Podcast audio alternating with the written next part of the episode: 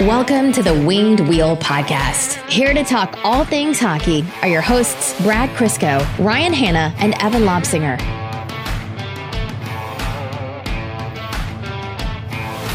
So, Evan, is the game plan to just not shave until the Red Wings win a game? I'm gonna look like Tom Hanks in Castaway. it's getting so bad and greasy. I, I, think there's a small bird that lives in my beard. Like it's it's it's time to go. I'm really feeling the full effects of this lockdown right now. I need a haircut and I need a barber to shave my face. Yeah, it's actually your cat that's living in your beard. Believe it or not. I would also believe that. Careful with uh, uh, not shaving your beard for a long time because someone will eventually grab a picture and plug it into a racist cartoon me app and turn you into a most wanted at an airport something. God, I, every time I look at that, I get more and more angry. I want to know who coded that. It's funny you mentioned that because um, I saved that image to my phone for future use, obviously. And like, I'll open up my pictures and there'll be a bunch of pictures of my kids and stuff. And then there's just that horrifying thing in the bottom. Okay. It's insane. They turned you guys like Evan looks like the, a prince from like Rapunzel or some like Disney princess movie. You are literally, Brad, you are literally the dad from Inside Out. They turned me into a caricature of what they think every brown man in this world is. It is it doesn't even it didn't even apply the same effects for you guys they turned you into cartoons for me it's like a courthouse sketch by the world's most racist courthouse sketcher and i wasn't even i was just a person watching what the, the court case i wasn't even on the stand yeah you're on a list defendant. for sure it's like i was the judge it's not just him we're in the same picture evan you are aware we are probably now on the same list that's true. We're not as high on like the deck of cards of the wanted list, but we're we're on there. You're adjacent. oh man. Yeah. I love an engaged listener base, but just the funny things that it brings up is just like sometimes you're like, what's this started six years ago in a basement. We just wanted to talk about Alexei Marchenko. Now, now it's this. oh, oh, remember man. when Alexei Marchenko was our biggest problem as a fan? I I think about that so much. Every time I watch the power play just collapse, I'm like, I miss when we cared what Alexei Marchenko was doing on the ice. Collapse isn't the right word for the power play. Collapse means something was there and then it fell. It's it's a giant gaping hole is the power play. There's nothing there. There was never anything there. It's just this void space somewhere in the world. It's funny because today the Red Wings went 0 for 3 on the power play, and I actually thought, huh, they did better today on the power play. Yeah, there was a chance. Bobby Ryan just missed the net on, on a little tuck play. Well, we'll get into all that in a moment, but first, uh, let's introduce us introduce ourselves. Welcome to the Winged Wheel podcast. My name is Ryan Hanna. I am Brad Crisco. And I'm Evan. There's Evan. Uh, today on the podcast, we are going to be recapping the Red Wings' three most recent games since the last time we spoke. Uh, one against Dallas, which can't wait to forget that one. And then the two most recent games against Florida, one of which ended uh, not an hour ago. Uh, we'll be talking about uh, Red Wings updates from overseas, players like Veleno, Seider, Berggren, uh, things that are going on around the league. And I see a note here for me to rant about NHL TV because I think it's been a little while since I've done that. So just in case anyone uh, got to be not annoyed by me for a little while, I'm going to bring that up again. Actually, I want to do that now. No. Oh, fine. Fine. fine. Let's Brad. not lose the listeners four minutes into the episode. All right, here we're going to talk about Stocksy. No, I'm kidding. Um, I'm not a millionaire right. yet, so I was lied to this week. The day you're a millionaire, Brad, you're not logging on, and we all know that. Yeah, exactly. I'm here the meme stonks have failed me. Like, I mean, I'm up. My I've made money so far, but like, I haven't had enough to retire. I feel like promises weren't fulfilled. Brad went to the bank yesterday to get rolls for his pennies. uh man. All right, let's talk about the Red Wings. Uh, let's let's jump back to the especially painful part and, and rip off the band-aid. Um someone tweeted out they're like i love listening to episodes like a few days too late because some takes age like fine wine and then you have this and it was me saying well the red wings lost to the stars but at least they didn't get rolled it was only 2-1 cue the next game 7-3 loss to the stars oh boy Yeah, that uh will be overly negative to start because the last two games we actually have a lot of positives to take from. So I'll just start by saying that score finished 7-3 and that score was 3 goals probably better than the Red Wings deserved. They generated a half a goal uh, expected goals on five on five that game, which means they would have been lucky to get one. So they were unbelievably lucky to get three. Uh, their penalty kill sucked. Their power play sucked. Their even strength play sucked. Their goaltending sucked. Their defense sucked. And especially their offense sucked. I really don't have much to offer from that game in terms of in depth analysis. A, because I tried to push it out of my brain as soon as it ended. And uh, B, there weren't really many positives at all to take from that game. Tyler Bertuzzi um, upgraded his deflections and front skill to batting the puck out of the air around a defender. That was pretty cool. Yeah, that was nice. I, I I think it was literally the episode before I was talking about their power play strategy being bad point shot into traffic. Hope Tyler Bertuzzi finds it. It's worked more often than it should have. Yeah, yeah. Like at this point, it's we've said it before. The only time the power play has really been effective has been when they've gotten lucky. Um, and so, yeah, you might as well do that. There's going to be so much on the power play today. Don't let me forget to bring up the Blashill's comments as well, Brad, because there's that one line that just drove me up the Yeah. wall. Oh, oh yeah, I know. I know the one you're talking about. You don't even need to tell me. Yeah, But yeah, So, it- it- yeah. And who'd have thought the power play would have went downhill from that game? At some point, Rowan tweeted out, like just on his own, he said, if the Red Wings score a power play goal, uh, the at Winged Wheel Pod, follow us on Twitter, by the way, uh, at Winged Wheel Pod will give away a shirt to one of our uh, follow one of their followers. And I quote tweeted it, and I was like, yeah. cool. yeah, From that point until now, there was not a single power play goal. it was um, safest bet we ever made.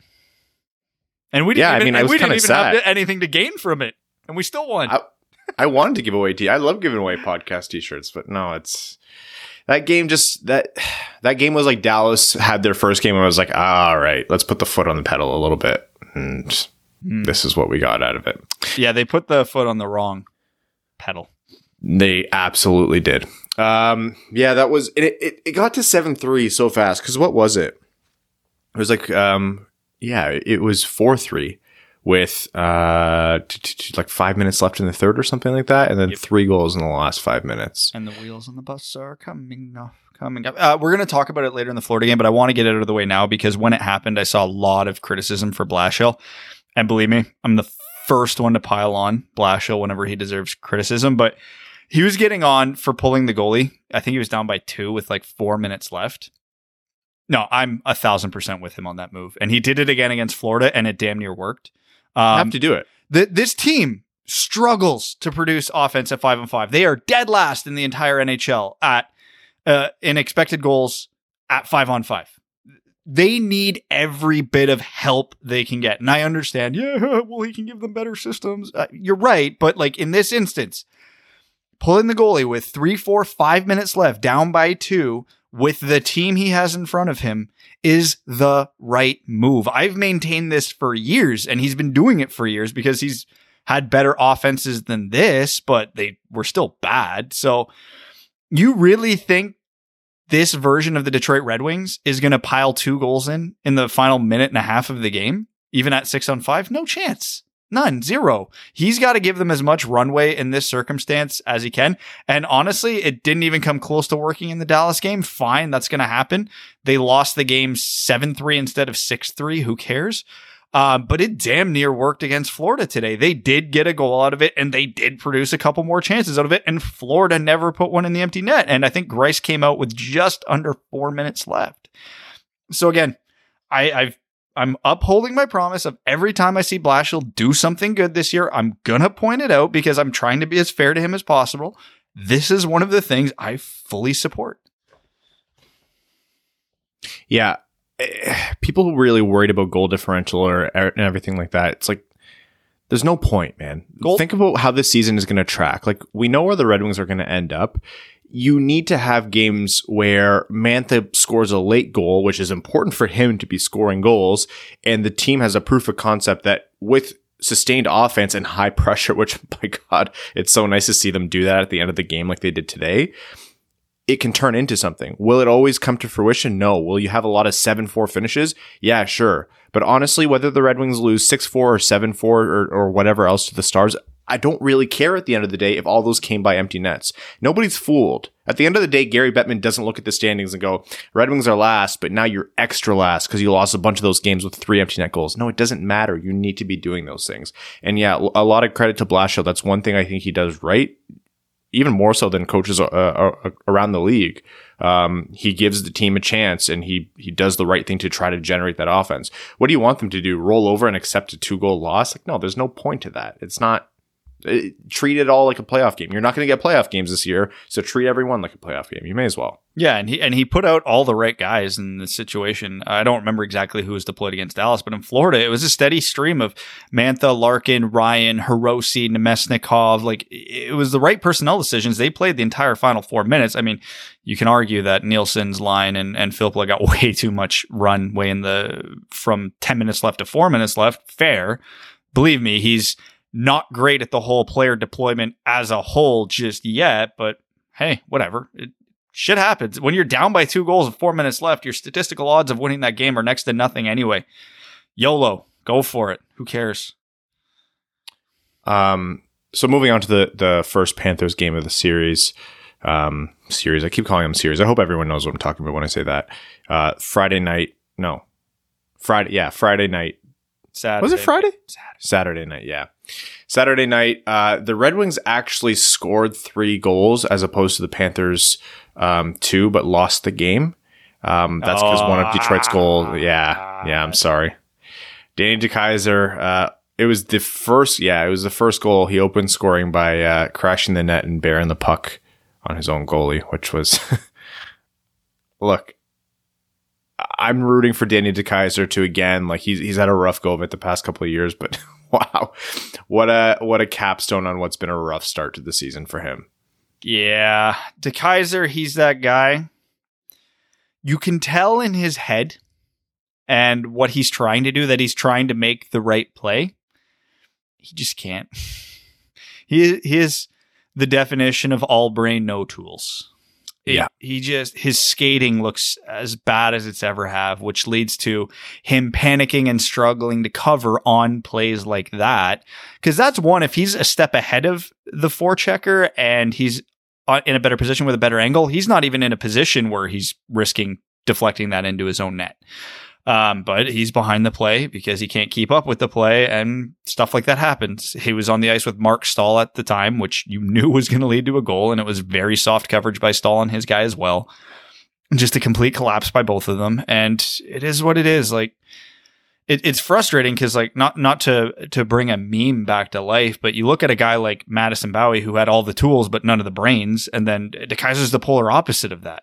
Bowey has no idea what to do, but when he does it, it works. DeKeyser has every idea what to do, but he just he's a step behind. He can't do it. He almost trips over himself. He almost fumbles the puck. Like, yeah, he's probably rustier than anybody else because he hasn't played since before this season, since October 2019. So uh, believe me, I'm not trying to pile on the guy. He's got every excuse.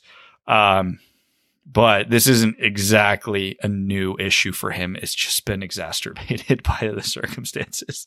Yeah. Um, other than that, the game did kind of progress in a way that was looking up for Detroit. Mantha and Bertuzzi both got on the board. Bertuzzi played 40 minutes and left the game from an injury that he actually sustained in the previous Dallas game. Sorry. And uh, really, for that guy to get injured in the Dallas game, score in that game, score in this game, and then leave, like, it's not he will become a fan favorite. Bertuzzi is a fan favorite, and for good reason. I hope when Nielsen leaves, Bertuzzi gets the A. It Gets also the A. The guy's just a warrior. it's also a contract here. Y- it- It's very much a contract year, but so was last year. Yeah, that's fair. That's fair. And he had a great year last year. So Yeah. how that works. Just keep him on Uh, one year contracts forever and ever.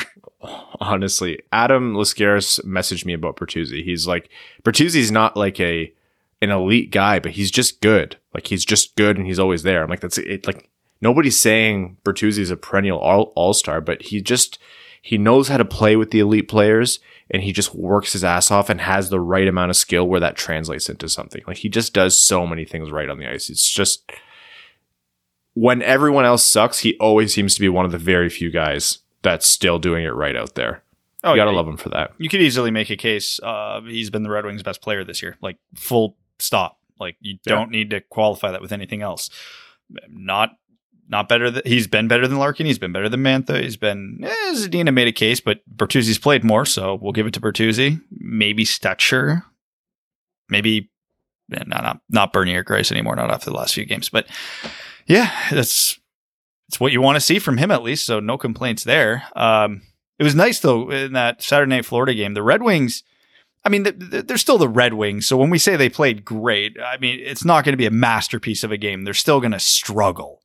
Um, but the they kept uh, the shots pretty even with Florida. They kept the chances pretty even with Florida. The possession was pretty even. So not that they deserved to win that game running away. Obviously, it's disappointing they lost it in overtime, but uh, they probably deserved a better fate than they got. And it was nice because you start we started to see some pro- progression from some players.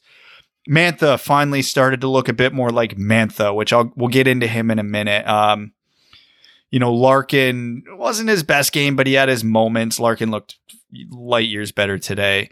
Um, Stecher had a fabulous game. The play on Bertuzzi's goal where he absolutely broke Anthony Duclair's ankles at the blue line was just masterful. Just he's the only player on the team capable of making that play. Like I mean, literally, physically, nobody else could do it. Um, and he executed it to perfection. But the one guy that I want to talk about from that game, and uh, carried in today's game, the guy in my mind who, with that performance last night and then coupled with today, should have cemented and hopefully has cemented his role as a full time Detroit Red Wing for the rest of the season is Taro Hirose. Darren Helm. Don't don't ruin a part where I'm trying to actually be happy, Ryan. say it again. Say it again for the people who I cut off. Taro Hirose. Yeah. Now let me preface this by saying because I had a few people ask, tell me to calm the hell down on Twitter because I was pumping his tires pre- pretty heavily on Saturday. Let's be clear: if Taro Hirose was on a Stanley Cup contending team or a pretty good playoff team, at best, at best, he's a third line winger who's capable on the second line power play. I'm aware of this. Relative to the Detroit Red Wings, he's their best option on the power play currently in terms of the setup man. And at five on five, he's a top six forward. Full stop. He's his zone entries are clean. He doesn't panic with the puck. He looks for his outlets. It doesn't always work because he's small and not the quickest. That's going to happen. You got to take the good with the bad and it's fine. But he set up Mantha for what should have been a goal. Every good chance Detroit had on the power play that game was Taro Hirose was directly involved in. And I think he, yeah, he was the one who actually set up Anthony Mantha's goal with a nice little read of the play on the half wall. I don't care that he's not that quick, and I don't care that he's going to lose 90% of the 50 50 puck battles he's in on the boards. He is one of the six or seven best forwards on this team right now, at worst. And like the power play struggling as much as it is, just the fact that this guy looks competent on the power play. He's not revolutionizing the position on the power play, but he looks good at it. He's making passes through seams. He's moving his feet along the half wall to change the angles. He's looking for his options all over the ice. He is their best power play option right now. Um, once he develops a shot, because there there's still way too many shots he passes up that he should take. He could be a really sneaky good power play guy in this league for a long time. Because like the only reason he's not much of a uh, like a consistent threat on the power play, I'll say, I'll use that word, is because he looks off too many shots and, and the you could tell Florida was playing him that way, where he would circle to the high circle on the left half wall and walk in, and they'd give him the room because they knew it wasn't coming probably, and it rarely did. But yeah, I'm. I don't unless he literally goes on like a five game cold streak. There's no reason to pull this guy out of the lineup. And there's a couple other players that we're going to say that about too, but uh, I think Hirose gets the exclamation mark on that point. Yeah, when Hirose came up to the league initially, he had that fun little run where uh, he seemed to produce with the worst anchors as line mates. And the the thing with Hirose was this guy it was a fun, creative offensive player in college, and that's what has translated to the NHL. Funny enough, and I, I think you touched on this, Brad. You're not going to expect him to move the world. You're not going to expect him to be a, a top line forward through and through on five on five. But if you hone in on his offensive ability and what we've already seen, which is the ability to slot into a power play with established, really good, talented players, and he walks in and, and, plays as naturally as that. And in a big slump like they have right now, slump might even be generous. Um, in a big slump, even improve that power play. That is a great sign that, yeah, Hirose's not a flash in the pan. There is something here. It's going to take working and it's going to take really deliberate deployment and it's going to take patience because I think he will have five game cold streak spread. No, he's I, going I, to, but like, I mean, like they'd have to be catastrophically bad. Like he's the di- at direct fault for like multiple goals.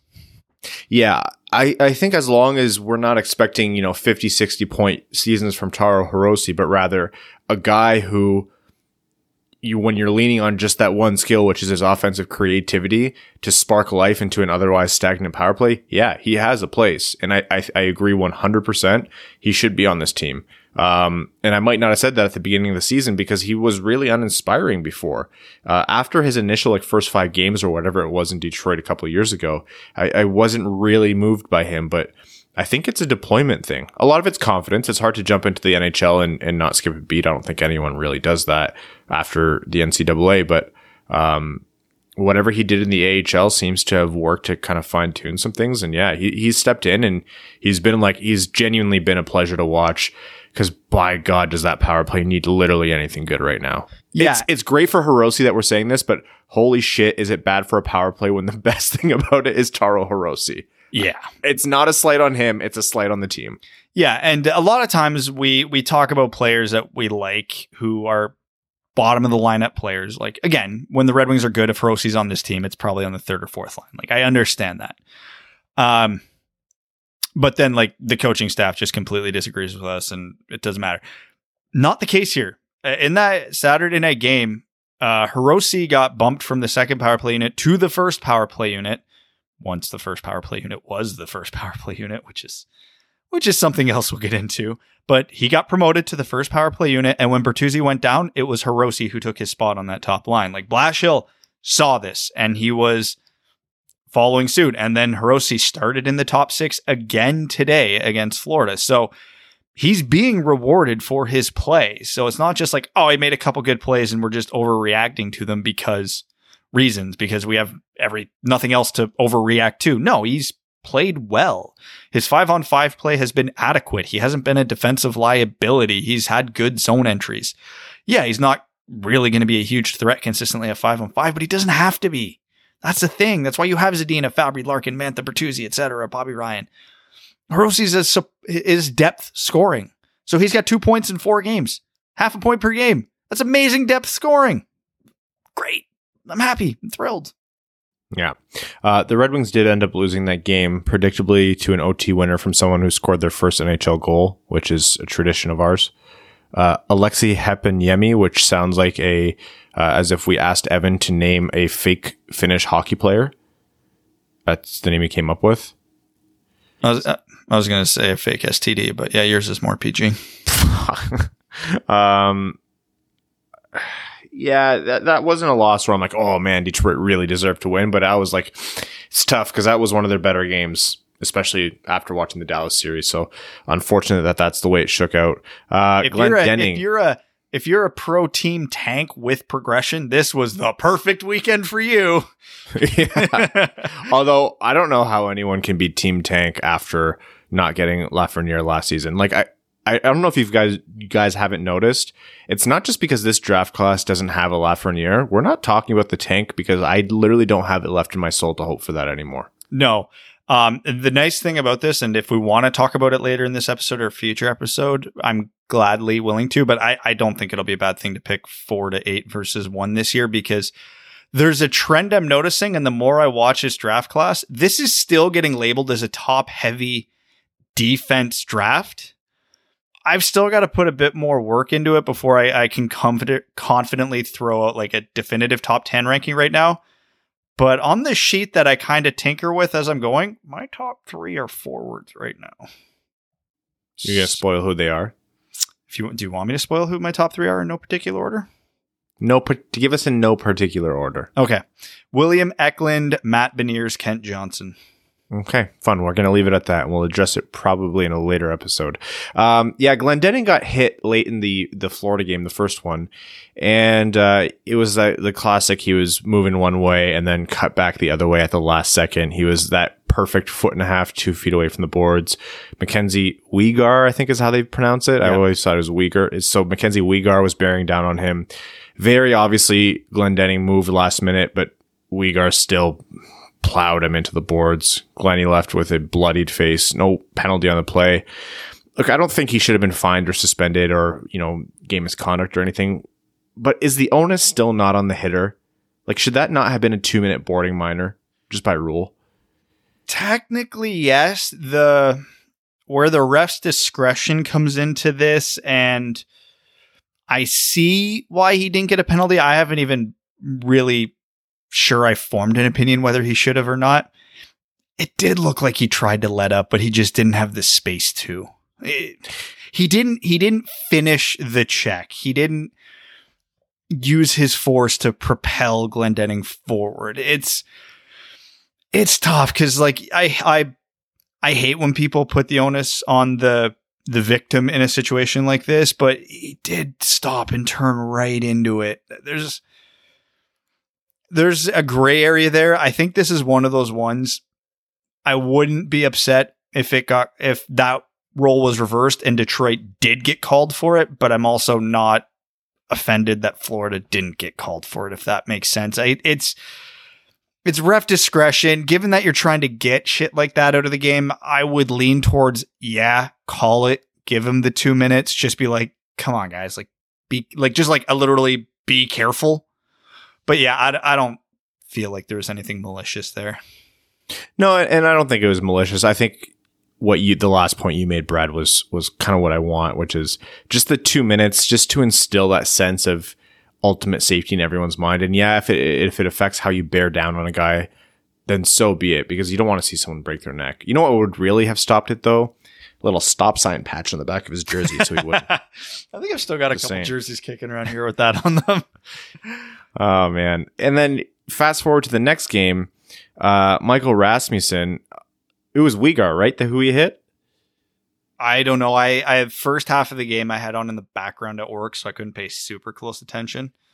Someone's coming down the boards. They had their back more or less turned. It was a worse hit in my mind. I, I think that like it got a boarding call and it should have gotten a boarding call where Rasmussen committed earlier and just did like committed even though the player turned. Like it was a penalty. Um, and I think it was a retribution thing. And my thing is, hey, that doesn't get that doesn't even happen if you just call the first one.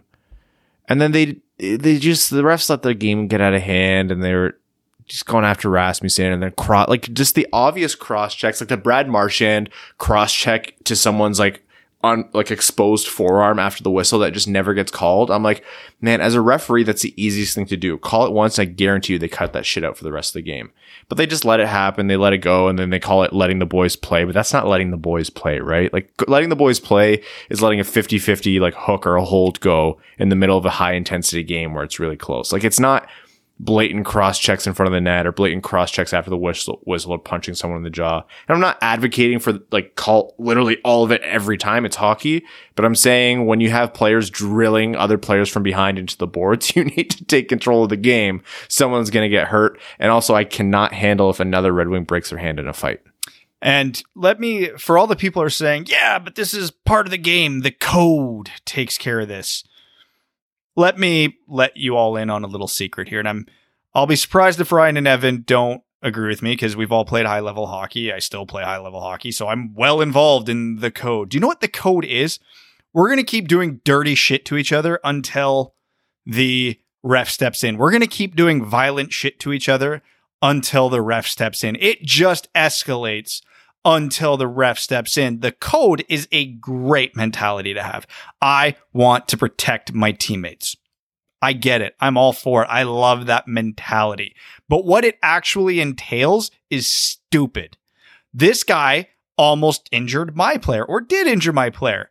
So I'm going to injure him or one of his players. And if the ref doesn't stop it there, guess what? They're going to come back and injure, try to injure one of our players. And it's just this never ending cycle of stupid.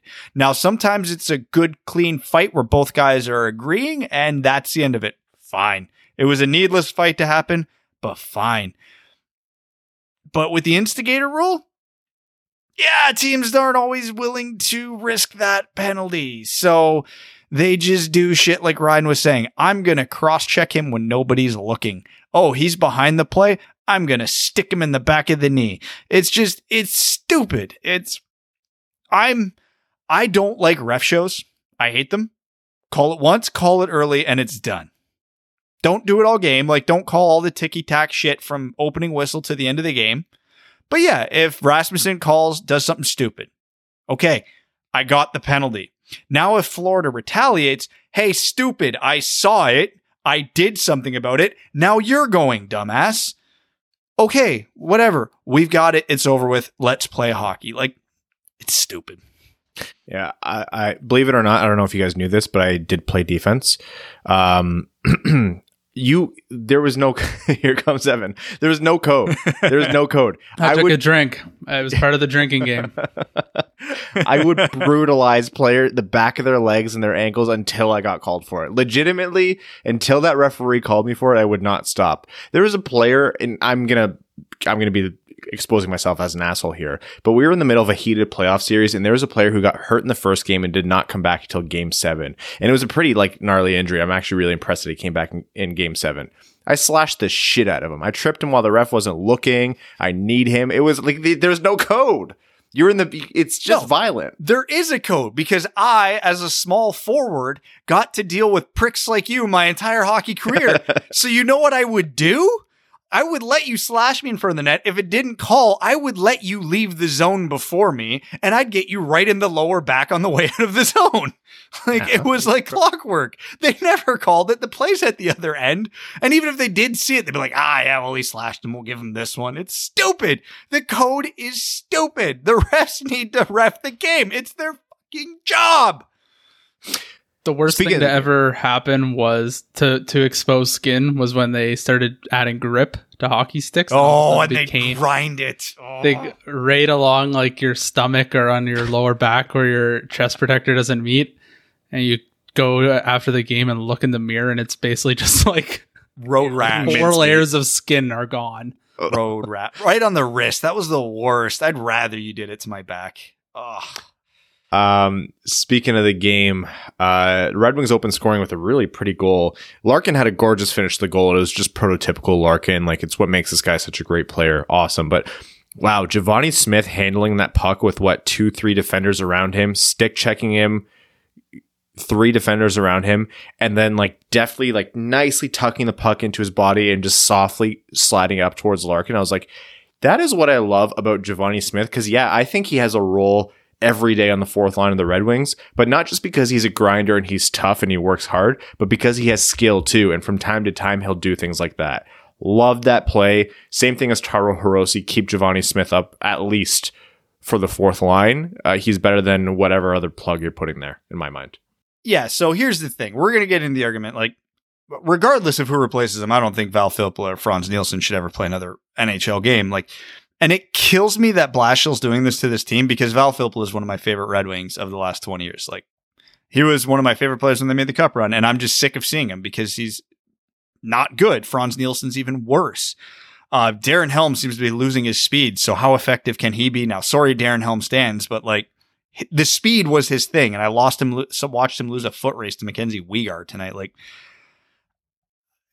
Givani Smith, and one thing I've got ripped on in the entirety of this podcast is I say things like, I don't want to see Darren Helm or Adam Erne or Frans Nielsen on the fourth line anymore. I don't. I'm sick of this concept of a grind line defense only line. And they'll be like, well, Brad, you can't put Taro Hirose out there on the fourth line. And yeah, I agree with you mostly on that because there are circumstances where you need a line that can grind. I'm not going to sit here and act like a pure hockey analytics guy that's only skill top to bottom. I get it. When I say I'm sick of seeing lines like this is because I want to see players who have skill but can also scrap, do the dirty stuff, do all the things a grinder can do, but when the puck's on their stick, you know the play's not dead. Is there ever a time where Luke Glendening and Darren Helm are running a good cycle, and they do it a lot, where you're even a little optimistic that puck's going in the net? No, because you know that puck's never leaving the boards because they can't.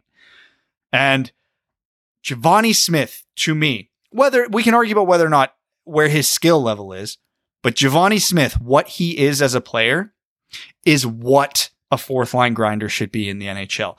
Because this isn't a guy who exists just to piss people off, just to bang bodies in corners, just to, you know, stand in front of the net and take a beating. He can do all those things, but he can make that play. He can have the puck on his stick in traffic and he's got the soft hands to be able to dangle through and manipulate it and make the right pass. He can get in front of the net and not just jam home a rebound. He can pull it to his backhand and go shelf. He can do all those little things. He was over a half a point per game player in the AHL last year.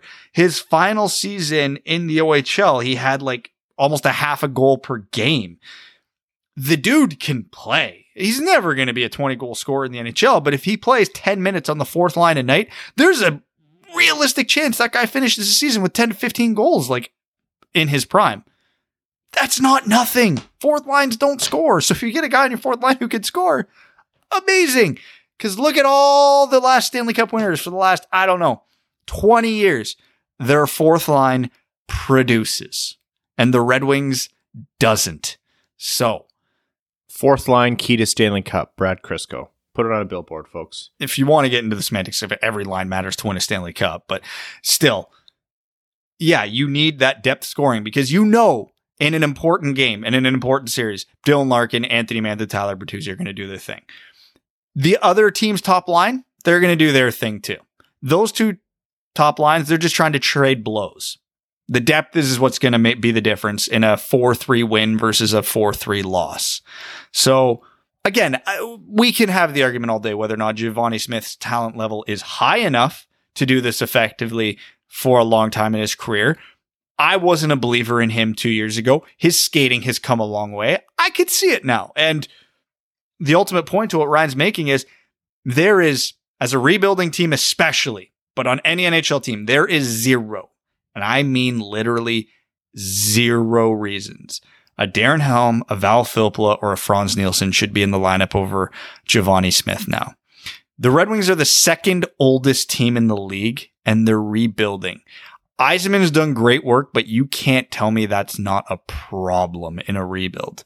So if we can get more minutes for Hirose, for Rasmussen, for Smith, asterisks, providing they're doing their job, which they are, which is why we're having this conversation, they should not come out of this lineup. Um, I also like him, and this is the rock'em sock'em hockey coming out in me. I do like the fact that he is anytime there's any kind of like running altercation, like for example the Rasmussen thing, when Florida was perfectly fine with Weegar drilling Glendening, but the moment it was their guy, it was you know hell or high water they were going to murder a Red Wing. Uh, yeah, Rasmussen had to work to stay out of it because he's a big guy, but doesn't mean he's a fighter. I love that Givani Smith is in there, and I cannot believe I'm saying this. Like Toronto, first name, bunch of numbers, Twitter's is like being channeled in this, but it is good to to know that it might not have to be the Rasmussens, the Manthas, the Larkins to step up and fight first. Notably, nobody seems to want to take Givani Smith up on his offers. He's been very generous in offering it to a lot of people, but I digress. So Uh, you want to see a part where the code would have actually worked. And this weekend, for as stupid as it is, there's a scenario here where this could have all ended yesterday. Uh, if Blashill had put Givani Smith in the lineup for Saturday's game. If Smith is on the ice with Rasmussen and that hit happens and Givani Smith looks over and he doesn't see a hand in the air, he can go up there and attempt to beat the shit out of Mackenzie Weegar and it ends there. Now, whether or not Weegar accepts is a whole other thing, but still, he can be there. If Weegar answers the bell, it's done. That also ends it. There's going to be no retribution. That it that's how it works. Like again, it's stupid, but that's how it works. That would have ended it, but nobody stepped up for uh, Glendening when it happened. Nobody, not one person, and don't think I didn't notice that. So uh, the Red Wings lost their lead off two power play goals. Florida's rolling on their power play, but wow, the penalty kill was atrocious. I think um, Ekblad's goal was extreme, extremely weak from Greiss. I know it's we the, the broadcast said he was screened, but it was hardly a screen. You don't get beat low glove. I think from there. I don't know. I just wasn't too impressed by that, but still, the penalty kill was atrocious. It, it really cost the team, special teams in general. But I want to talk about the power play because they did a little bit better today um, tonight, I should say, with no results. But overall, it's still really bad. Prashant had a fantastic thread on Twitter if you guys want to get into some like actual schematics. Um, but just to break it down, there's no. Brad, can, if you can, while I'm talking, pull up the Blashill quote. I don't know if you have it. I think I tweeted it out. Was point. it about Larkin and Mantha? That the one you're talking about? No, no. I'll, oh. I'll, I'll pull it up. Okay, because that one was bad.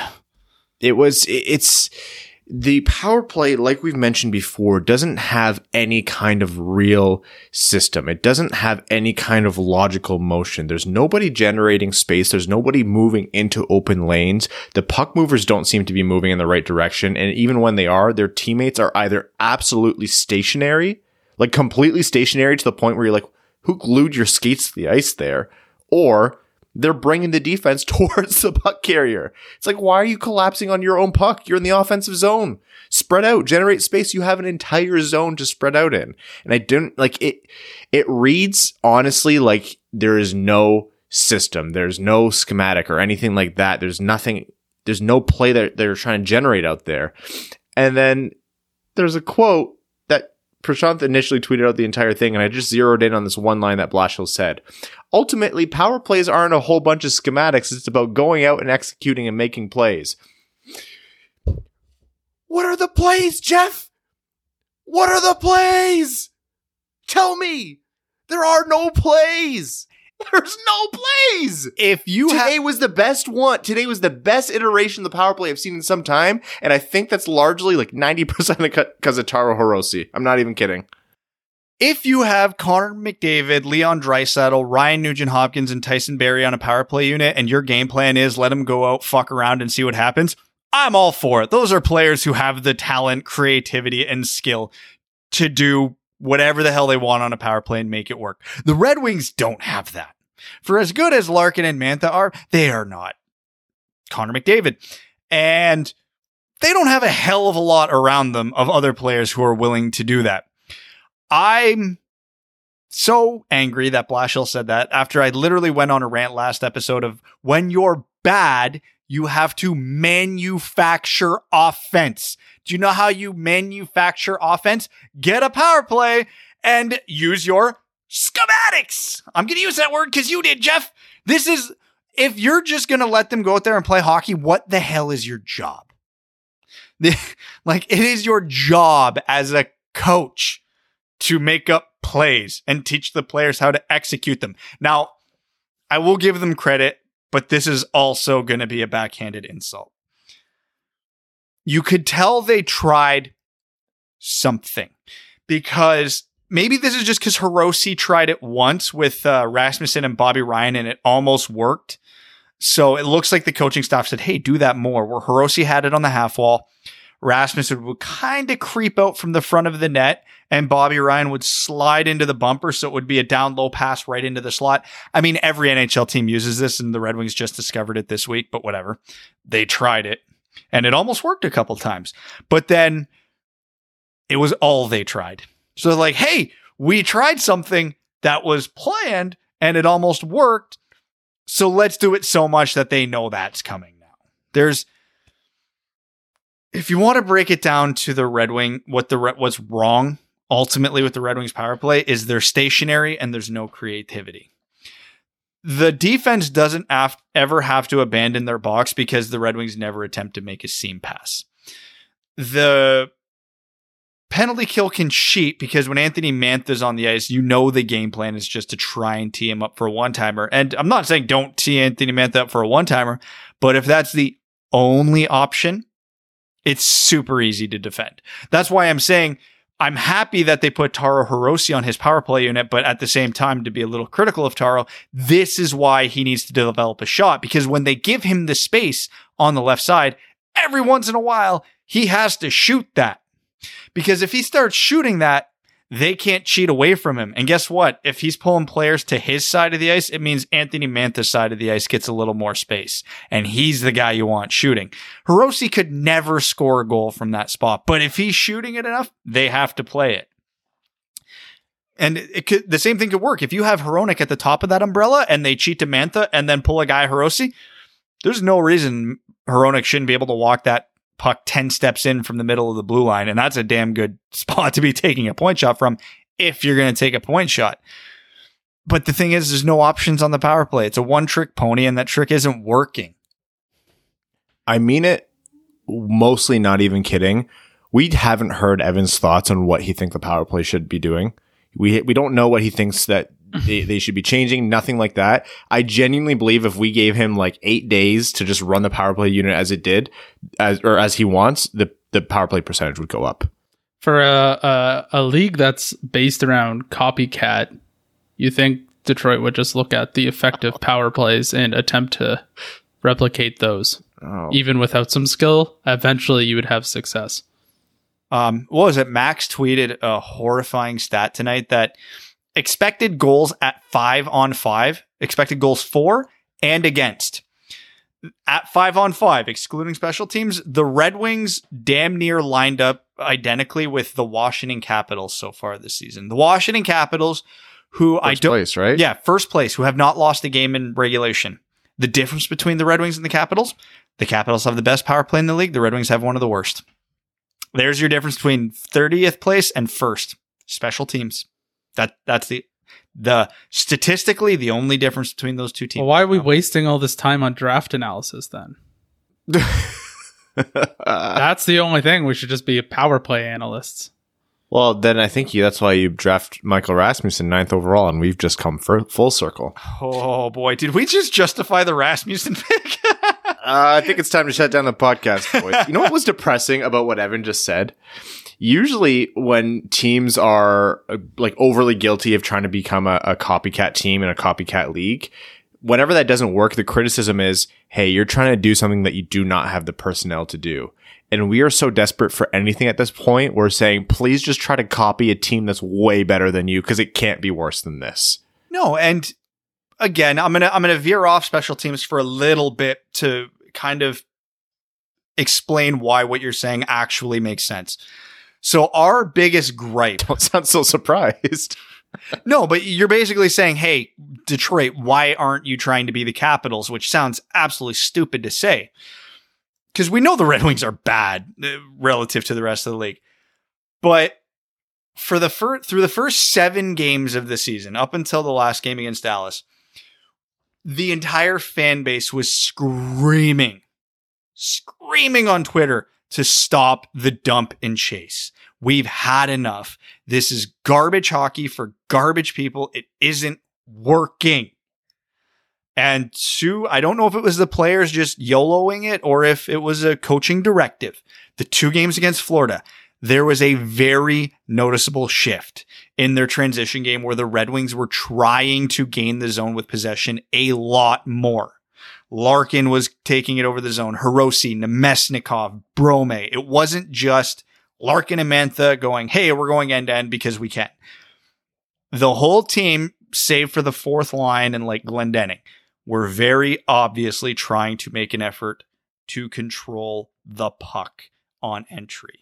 It is not a coincidence that the team vastly improved at five on five over those two games. That is directly one of the reasons, if not the main reason, the Red Wings had much more success, even though they lost the games against Florida, than they did against Dallas and Columbus and Carolina and all the garbage hockey we saw leading up to it. They, Vlad Namestnikov is an average NHLer at best. He had several clean zone entries. The Red Wings, Anthony Mantha's goal in the Saturday night game, directly off a clean zone entry with possession. They didn't need to set up a cycle. It led to a goal. Dylan Larkin's goal tonight, directly off a clean zone entry by Givani Smith that we already referenced. It didn't even lead to a cycle. It led straight to a goal because you are allowed to score goals off the rush in the NHL. Can't bank on it, but it's great when it happens. And the only way you're going to do it is by keeping the puck. So when we say the Red Wings power play should try to punch above its weight class, it's because it can, because they're doing it at five on five right now and they're doing it effectively. Again, relative to the rest of the league, they're not gaining the zone like the Oilers do or the Hurricanes. I understand this.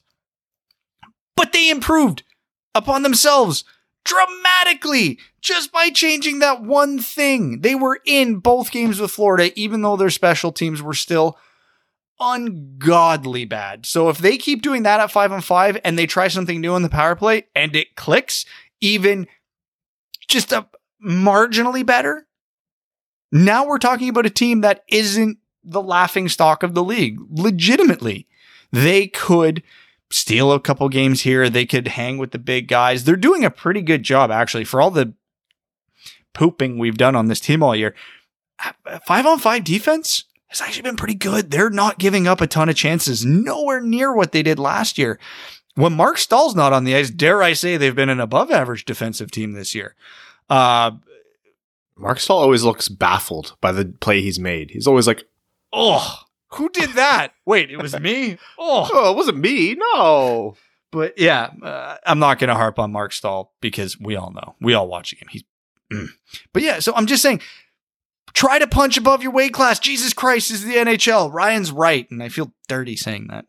Yeah, well, welcome to the show. Um, game obviously finished with Detroit uh, down by a goal. Mantha uh, scored again late, which was good. I thought Mantha had another game that was much more like what we've known from Anthony Mantha, so it's good to see those wheels start turning again.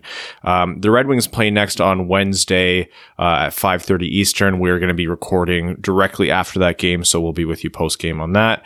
Um, yeah, some news from around Europe, and we're going to get into uh, more in more into depth into uh, on these players in future episodes as well. But just to kind of touch on them, um, Moritz Seider had a fantastic game. I think it was a goal and two assists, and then in a hit that just he got tangled up with another player, crashed into the boards, and then it's the the the silver lining of hearing game sounds with no fans. You heard Moritz Seider screaming in pain on the ice, which I could only listen to that once. It was just awful to listen to.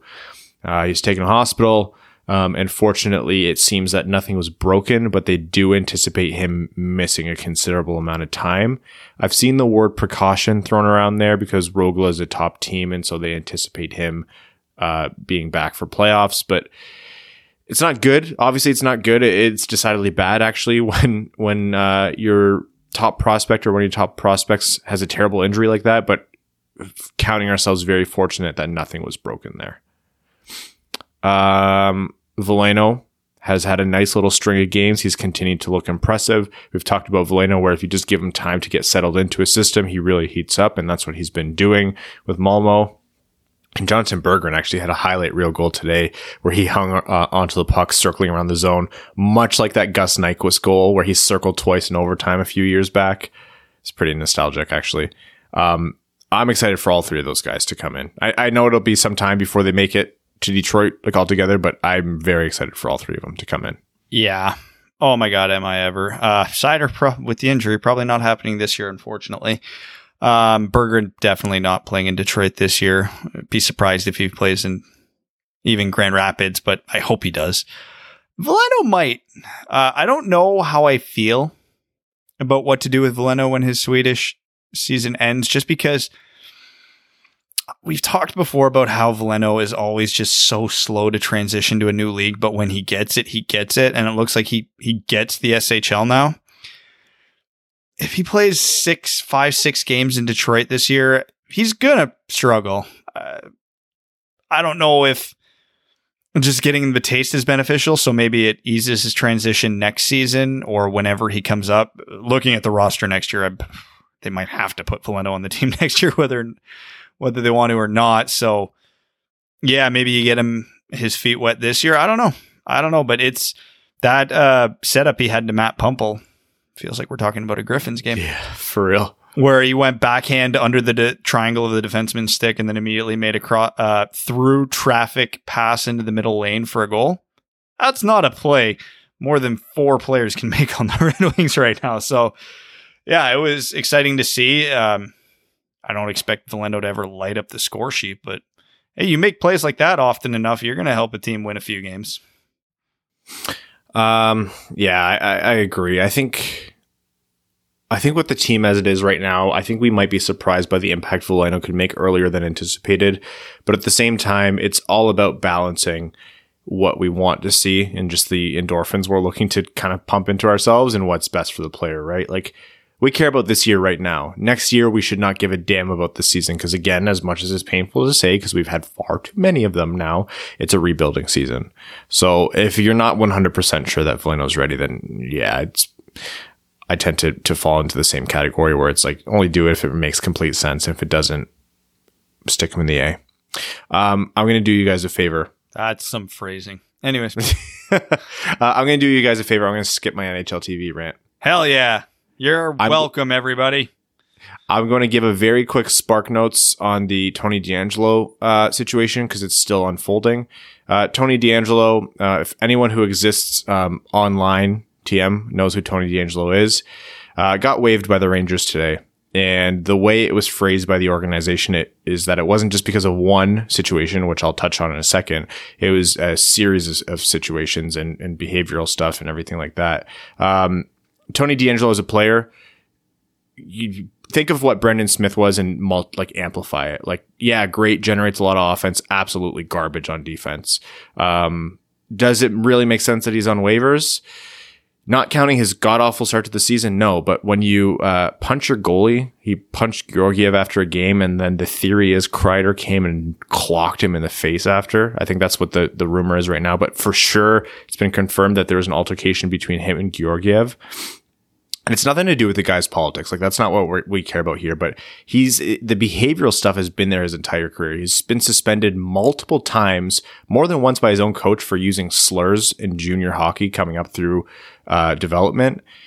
The guy's had opportunities left and right, and I'm not even going to dive into the the dumb shit he's gotten into online. And again, it's not about the politics; it's about how he engages online. Like he's had a million chances. I'm surprised it took this long. And really, if you're gonna if you're gonna be that kind of person and come in and have a god awful start to the season that you did, I'm not surprised you got waived.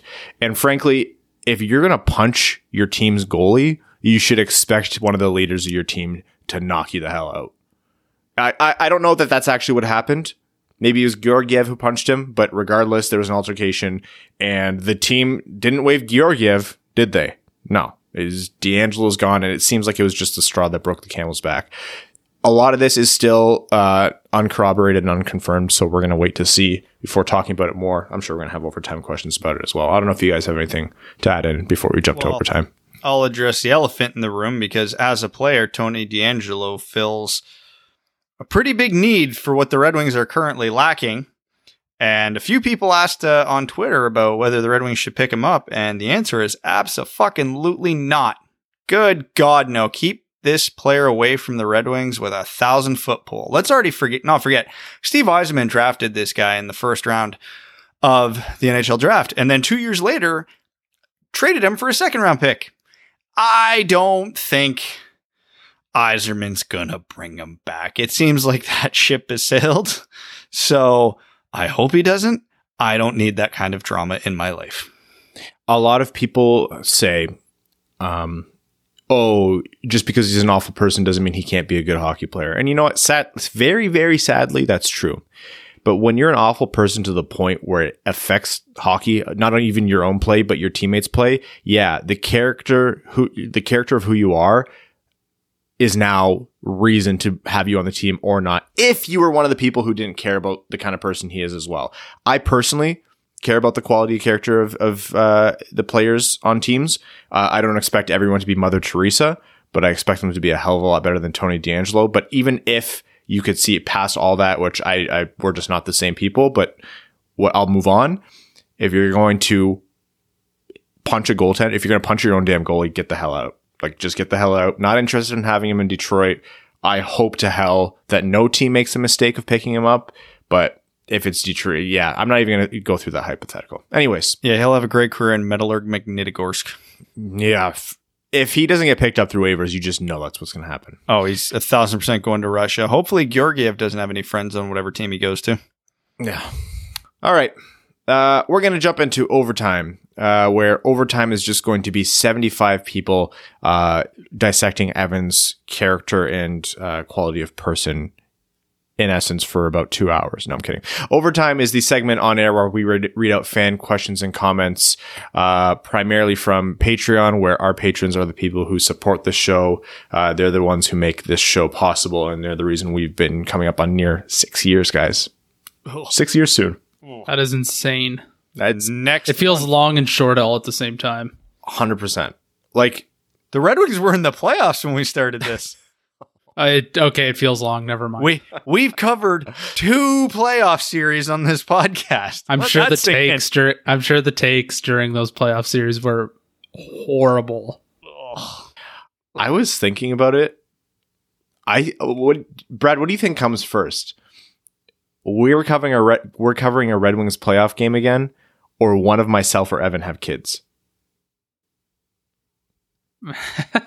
That's tough, right? I have zero faith in either of these things. So, As you should. As you should. As you should. Uh, I have more faith in you guys screwing up. So, yeah, I'm gonna go with you guys having kids. that's that's how you know the stage of fatherhood Brad's at, where it's uh, it's labeled as a screw up. I'm on We're record as saying if I have another kid, it, it wasn't planned. um, we're gonna start with jo- honestly, selfishly, Brad. I love your kids to death, but if we have to navigate another stage where ki- your kids learn how to use doorknobs, I don't know how the podcast will survive. We're gonna start on Patreon with Joey Bag of Donuts, who says, "Tony DeAngelo, do we even kick the tires, or is he just that shitty a person to contaminate the locker room? He could immediately quarterback that abysmal power play. I understand the sentiment, but yeah, in our opinion, it's stay the hell away. and we we also didn't even men- mention that Yzerman's on record as saying like character and competitiveness are like he won't even entertain drafting a player if they don't meet those requirements. So you know what? That might be his Tony DeAngelo rule. Honestly, he implemented that after that pick. Who knows? But yeah, I no. No. Wouldn't be surprised. Uh, give Bert the A slash fire blash slash retirement for Staal, and that's from Matt Keeler. Uh, Ryan Hubbard says, since his less than stellar start, would the chances, what would the chances be to sit Hronek for say Lindstrom just to see uh, what a rest might do to help? As always, let's go Red Wings. He looked a little better today. Um, I mean, the dude still has five points in nine games. Um, he's been bad. I'm not trying to justify it, but he's not been bad enough to justify a scratch over uh, Staal or Nemeth or DeKeyser. Like Hronek's still uh, comfortably a top three defenseman on this team, despite the struggles this year. Uh, C Nod says, anyone else tired of seeing Staal get walked? Oh, well, you got a lot more games this season. Yeah. Also, we talk a lot about Blash getting the boot, but can we talk about a change with assistance? Power play looked okay, but besides that, horrible. Um, look, in my mind, if Blash goes, the assistants do too. I don't want to see Dan Bylsma with his version of this power play running the team either. If it's either they all stay or they all go. Um, goes on to say, also, I propose the next wing to win each trophy, and I think you guys overlook Seider's chance at the Calder. Correct me if I'm wrong, but he should still be eligible, assuming he doesn't get the early knockout in the SHL. No, you're right, and I actually can't remember the conditions of that hypothetical. And the most likely likely thing is that we just screwed up the rules because we tend to do that. I thought, didn't we pick Lucas Raymond for Calder?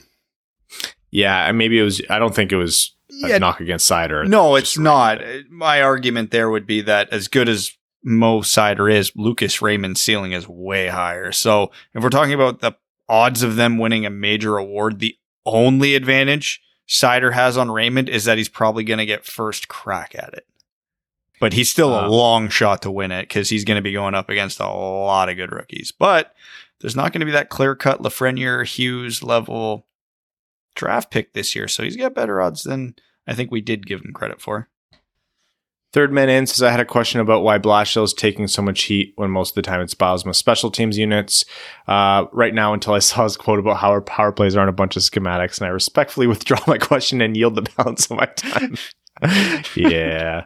Cody Stark says it's been 13 years since Brock Nelson scored four on me in Warroad, but we still won 5 4. Good times. Hope you guys are doing well. I can't figure out if it's the high school team I'm coaching or the Red Wings that are giving me gray hairs at age 31. I haven't been getting to watch games live because of coaching. What forechecks are they running? Different for each line? Uh, before this weekend, it was literally chip and chase with zero support, turnover, chance the other way. It was horrific. There is a there there does seem to be a little bit more structure when it's Mantha's line. I'm finding now that Mantha's skating well again, they seem to not just be blindly dumping it in so much. Um, there's almost like the support forwards behind Mantha are actually anticipate him winning the puck, either off a clean zone entry or just a quick bounce off the boards.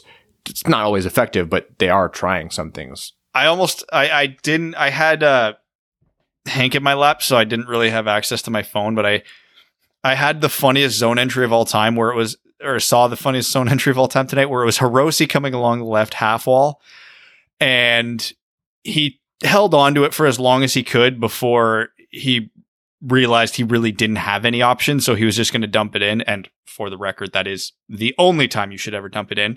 Except he fed it right into the boots of the Florida defenseman, and the Florida defenseman turned. Hirose grabbed the puck, went around him, and got a clean entry out of it. And all I could think of was that Windows meme where it just says task failed successfully. uh, Mickey's Ginger Ale says, Hey fellas, is it me or did we just look like a semi competent team? Ryan, I got back into F1 this year. Thanks for that. Hey, more sports. Who do you think has the best chance of being on top next season? It's going to be Mercedes. Red Bull, I think McLaren's going to probably challenge, and I think you're going to be surprised by how much Ferrari comes back as well, but it's going to be Mercedes. Um, also, I got back into MotoGP. I recommend it. It's basically F1 on two wheels. Also, a good time to get into it as a lot of the older riders are starting to retire. Question What coach would you like, Gronborg, uh, Gronberg, Larionov, or Gallant, and why? Thanks for the pod, guys, and let's go Red Wings. Yes. I genuinely don't care. Yeah. No, it's, I, I'm at the point where, again, I just, I hate being so negative to one person all the time, but it's like literally anybody but him and Babcock. Um, Evan, it is. Garrett TV says, "I love the coaches wearing masks, so we don't have to look at all the stupid faces Blashill makes." Oh, I didn't That's where I'm at. Oh that. yeah.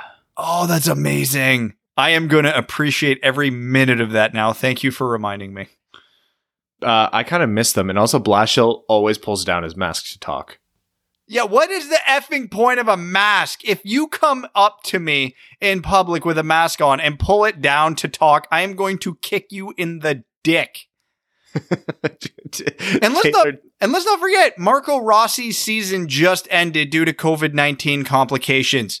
Where his whole season. Yeah, he I saw I, he's been sent home to Austria, and there was one report. Don't know if it's been confirmed that yeah, he's his season's over. He's because he had COVID nineteen in November, and so his complications are must be pretty bad, and they're still persisting. So yeah, wear your goddamn mask. Taylor Tadgel says uh, the game has 13 minutes left as I write this. Brome game winner, calling it. Did it work? He deserves a goal so badly. Uh, nope, it did not, Taylor. Sorry, but Brome's do. If he Uh, the the crossbar hit in the first game and the one hander he almost had against Bobrovsky, if those two go in, those are the two nicest goals of the year. This dude deserves one. Uh, the call up Smith and Hirose have looked so much better than the vets. Should you move Smith up the lineup if Bird is out long term? Um, I'd say keep Smith in the bottom six, and if anything, slot Hirose higher up. Uh, Hunter Hunter Saunders says, "Remember when Helm at least had speed between his age slash natural regression and the overall improvement of most people skating. His superiority has diminished greatly. Anyways, keep Taco Smith and Moose and launch Phil Franz and the coaches to the moon with the diamond hands and rocket emojis. Very topical, Hunter. Thank you. uh, Nick Zonka says, "Do you guys know where to find authentic SHL jerseys for sale? I'm thinking I need to grab a Moside or Rögle jersey, but I'm having a hard time finding a good source. All the best. I've looked for." For authentic SHL jerseys as well, and I can't really find them. Don't them. they just sell them on the SHL League website? Not really. You can get like screen printed replicas some places, but it's all very shaded. Okay, here's going to be a dumb question. Even the screen printed lep- replicas, do they come with the ads and everything? Oh yeah. Good, because I I, I couldn't. Fathom I wouldn't know what the a jersey. jerseys are otherwise. Yeah, Yeah. exactly. Like I need what they wear on the ice. It's like, Like- Post Malone with none of the face tattoos. Because we talked about this a while ago. Like, if the Red Wings get like a little Caesars logo on the shoulder, like one day, I will only buy a jersey at that point with the stupid little Caesars logo. Uh, Ghost of Podcast Pass says what players, pa- past or present, would be a worse addition to the Red Wings locker room than Tony DeAngelo? By the way, if anything, any one of you think we should claim him, you're not good people. Who's worse than DeAngelo? There's plenty of people who are awful. Sean Avery. I don't. I, I don't know that Sean Avery is has done what Tony DeAngelo has done, No, but just from being a and he was a Red Wing. Don't forget. yeah, yeah, and he wasn't he wasn't one for very long. Don't think that's a coincidence. I um, mean, if you, for, I, I always get shit on for this, but So are we a- are we a hockey legend? Because you're gonna people if you look into Bobby Hull's history, it's not Yeah, pretty. that's where I was going. I'm like, are we just talking about who they are as people? Because Bobby Hull would be very high on this list. Uh, Dalton Moore says, "Long time no comment. I've missed most of the Wings game uh, games, working nights, but I've seen these two. Still 15 left in the third as I write this, so who knows how it'll end. Just want to stop in and say thanks for keeping us sane during yet another bound to be disappointing season. Also, the Griffins started practicing, so that's exciting. What are the chances they're good this season? I haven't taken stock of the AHL. Nope. Um, it depends on what players make it back to the Griffins. I feel like who stays in Europe and who makes it over. That'll make a big, big difference. If they get Seider sooner, if they bring Berggren over, I don't know what that looks like. If Veleno comes back, like that, that'll make that'll dictate a lot of that. Uh, AJ Voss says, I'll never understand why part of our fan base feels the need to pick uh, one of our good players just to hate for some reason. It's Mantha now. It was Howard before him. It was Fedorov in the 90s. I can't comprehend the logic of hoping for one of our better players to fail. I get some people like being contrarian assholes, but I really wish they take that toxicity to Toronto where it belongs. It's the contrarian assholes exist in every walk of life, and you just have to get used to it. There's people who doesn't matter what the opinion is, and it doesn't matter whether it deserves a dose of critical thinking or constructive criticism or not, they will be contrarian assholes, and, and that's all there is to it. And the worst part is when they're right about one minor thing, they turn into a big straw man argument, and all of a sudden, Mantha, in their words, is the worst player in the league and deserves to be traded. Don't Yeah. worry about them. Yeah, Mantha. He's. I mean, say what you want. He's played. Uh, he started the season playing the worst hockey of his career, and he still has six points in ten games. Like, you want you want to get rid of Mantha? You want to see what this offense looks like without him? He is still tied for third, or sorry, is third on scoring in this team. I mean, Yeah. Yeah. this could get ugly fast without him. Adam Kalsert says a few quick takeaways. Uh, I love Bromane. I can't wait till he gets his first goal. Yzerman told Hirose if he shoots the puck, he's never playing an NHL game again. Ferk DeAngelo. And why were you guys acting like Evan isn't one of the billionaires losing money from? GME? I'm certainly not. Evan's the man. Take him down. Evan's just out here trying to make a living. Is that what that guy tweeted? Uh man, Slava Kozlov's doppelganger says, "Well, it's nice to know that uh, now you have two patrons who have Kozlov as a last name, or was it his grandmother? I don't remember. But I think it's time to bring up the uh, should Slava Kozlov be in the Hall of Fame convo. The man's played over a thousand games in the NHL, plus another 200 in the K after his NHL career. Scored 853 points, but let's be honest, he could have broken a thousand if he hadn't played 10 for the best team uh, that decade. He was super clutch, played until the age of 43, and all that after he suffered a horrific and life threatening car accident in Russia that killed his teammate. If I remember, uh, he had to leave facial uh, reconstruction surgery, or he had to have that surgery. I know the doctor says it's not the hall of very good, but I believe Kozlov wasn't just very good, but borderline elite. I love Kozlov. I will respectfully disagree. Um, just looking quickly here, he never had a single season in the NHL where he registered a point per game. And he did play uh, in the early 90s where that was very much possible. I, I mean, if a guy like Patrik Elias gets in, yeah, there's no reason Kozlov shouldn't, but those guys don't get in. And I know you said like it's not the Hall of Very Good, but truly, it's not the Hall of Very Good. I mean, I love Kozlov. I mean, I'm the guy on here who argues Osgood shouldn't be in the Hall for the same reasons. It's yeah. I just I I can't see it. Jake Jarvis, oh no, says loving the Stafford Goff trade. So glad your Lions took little Jared off my Rams' hands. Enjoy that, Ryan. Look, I don't care about Goff. He's a stopgap. They can cut him after two seasons with no dead money. Thank you for the two first round picks. Please treat Matt, well, I can't stay on this topic any longer or I'll cry. Uh, Evan Beckner says Rass has earned a full time spot, looking great this season. Also, can we start a GoFundMe to buy Brome a goal? Please. Honestly, Rass has been Uh, fine. I wouldn't. yeah, I've liked been him. great. He's he's been fine. I don't think like I don't like him at center. I'll I'll still stand by that. But he's been fine. I think he's been sufficient in terms of what we expected from him. He's been sufficient. I am whelmed. Uh, Callan Sitskowski says, "Is there a Seider update?" Yep, he's just out. More to come. Nothing's broken, thankfully. Um, Joe Delia says, "Sup guys, I'm over it. When's the draft? This is a scheduled post." Connor Leighton says, "Wheel team bad, Staal bad. Brome please score." Uh, Jonathan Pennick says, "A couple tough losses lately. I feel for Greiss. Passes into skates and shots into bodies are driving me crazy, though. Also, how is it so easy easy for teams to smother us up and down the ice, and why can't we do the same? Age, speed, scheme, all of the above is correct, Jonathan. Again, outside of when Marc Staal's on the ice, I actually think the Red Wings have been doing a pretty good job of that, stifling the other team's uh, offense. Uh, La Plata Peak says competitive games against Florida. According to Blash, he's done his job, I guess. Hmm. Hmm.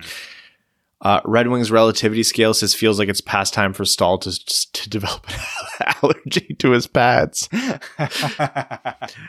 And last Patreon comment before some Reddit and Twitter says Ty- uh, it's from Tyrone Bigham's brand big bag of earwax and lube, keeping it normal.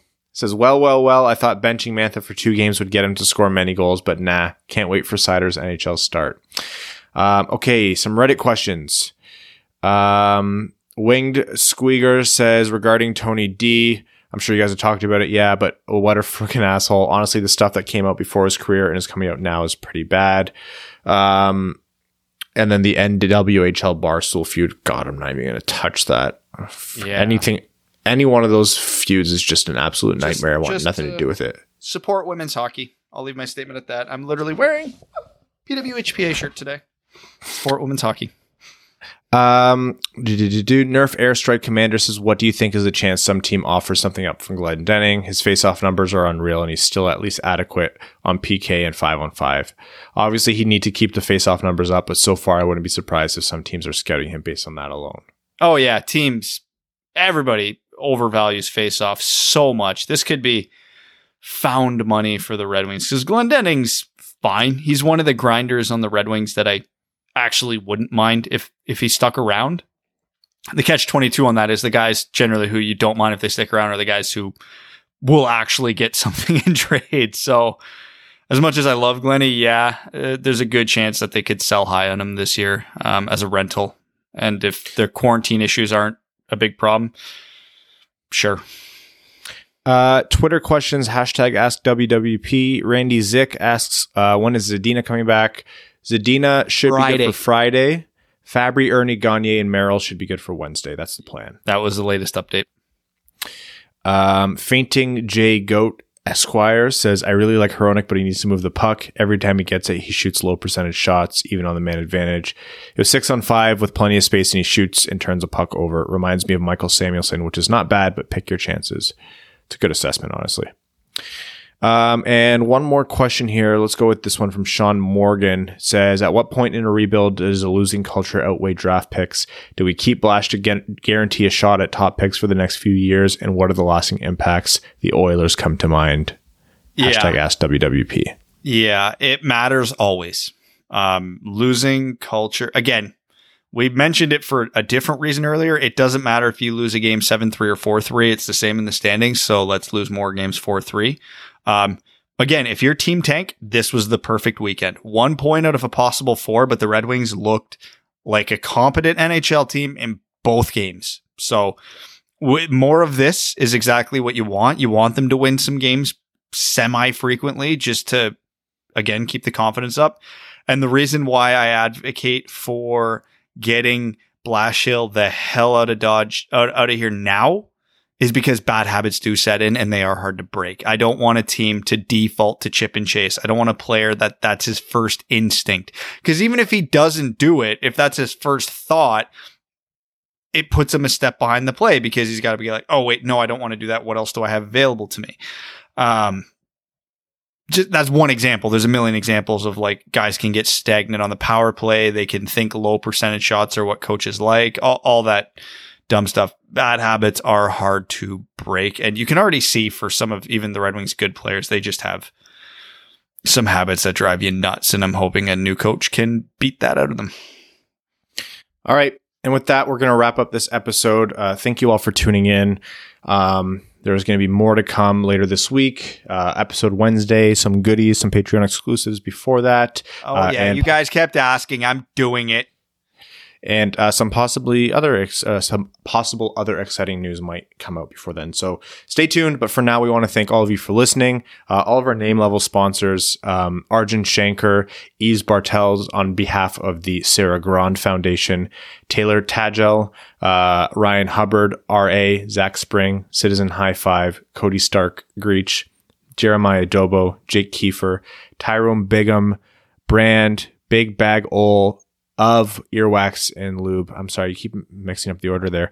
Andrew Bohan, Scott Martin, Jacob Turner, Matt McKay, Craig Kibble, Brandon M, Matthew M. Rice, Luke Johnson, Kalen Wood, Hassam Al Qassem, Hana Lee, Sam Bankson, uh, Kevin McCracken. Kevin, welcome. New uh, new name level sponsor. Zach Van, welcome. Josh Yelton, Trevor Pevovar, Evans Bingo Card, Ashley Van Conant, Red Wings Relativity Scale, uh, Connor Leighton, Danny Jr., Peg Crisco. And I'm announcing my retirement from the Wing Wheel podcast. Bye, everybody. Matt Keeler, Mike and Tony's House of Unfiltered PPT, Antonio Gracias, John Evans, Joseph Minama, Quaz, Stan Olson, out, and uh, that's all. I'm sorry. You guys are hysterical. Thank you. We'll talk Wednesday. Thanks for tuning in to the Winged Wheel Podcast. Be sure to check out wingedwheelpodcast.com, where you can subscribe to the show on iTunes, Spotify, or wherever you get your podcasts. You'll also find links to other ways to support the show, such as Patreon, official podcast apparel, and more. And don't forget to follow the show on Twitter at Winged Wheel Pod. And of course, the hosts at Brad Crisco, at Ryan Hanna WWP, and at Hockey Town Evan.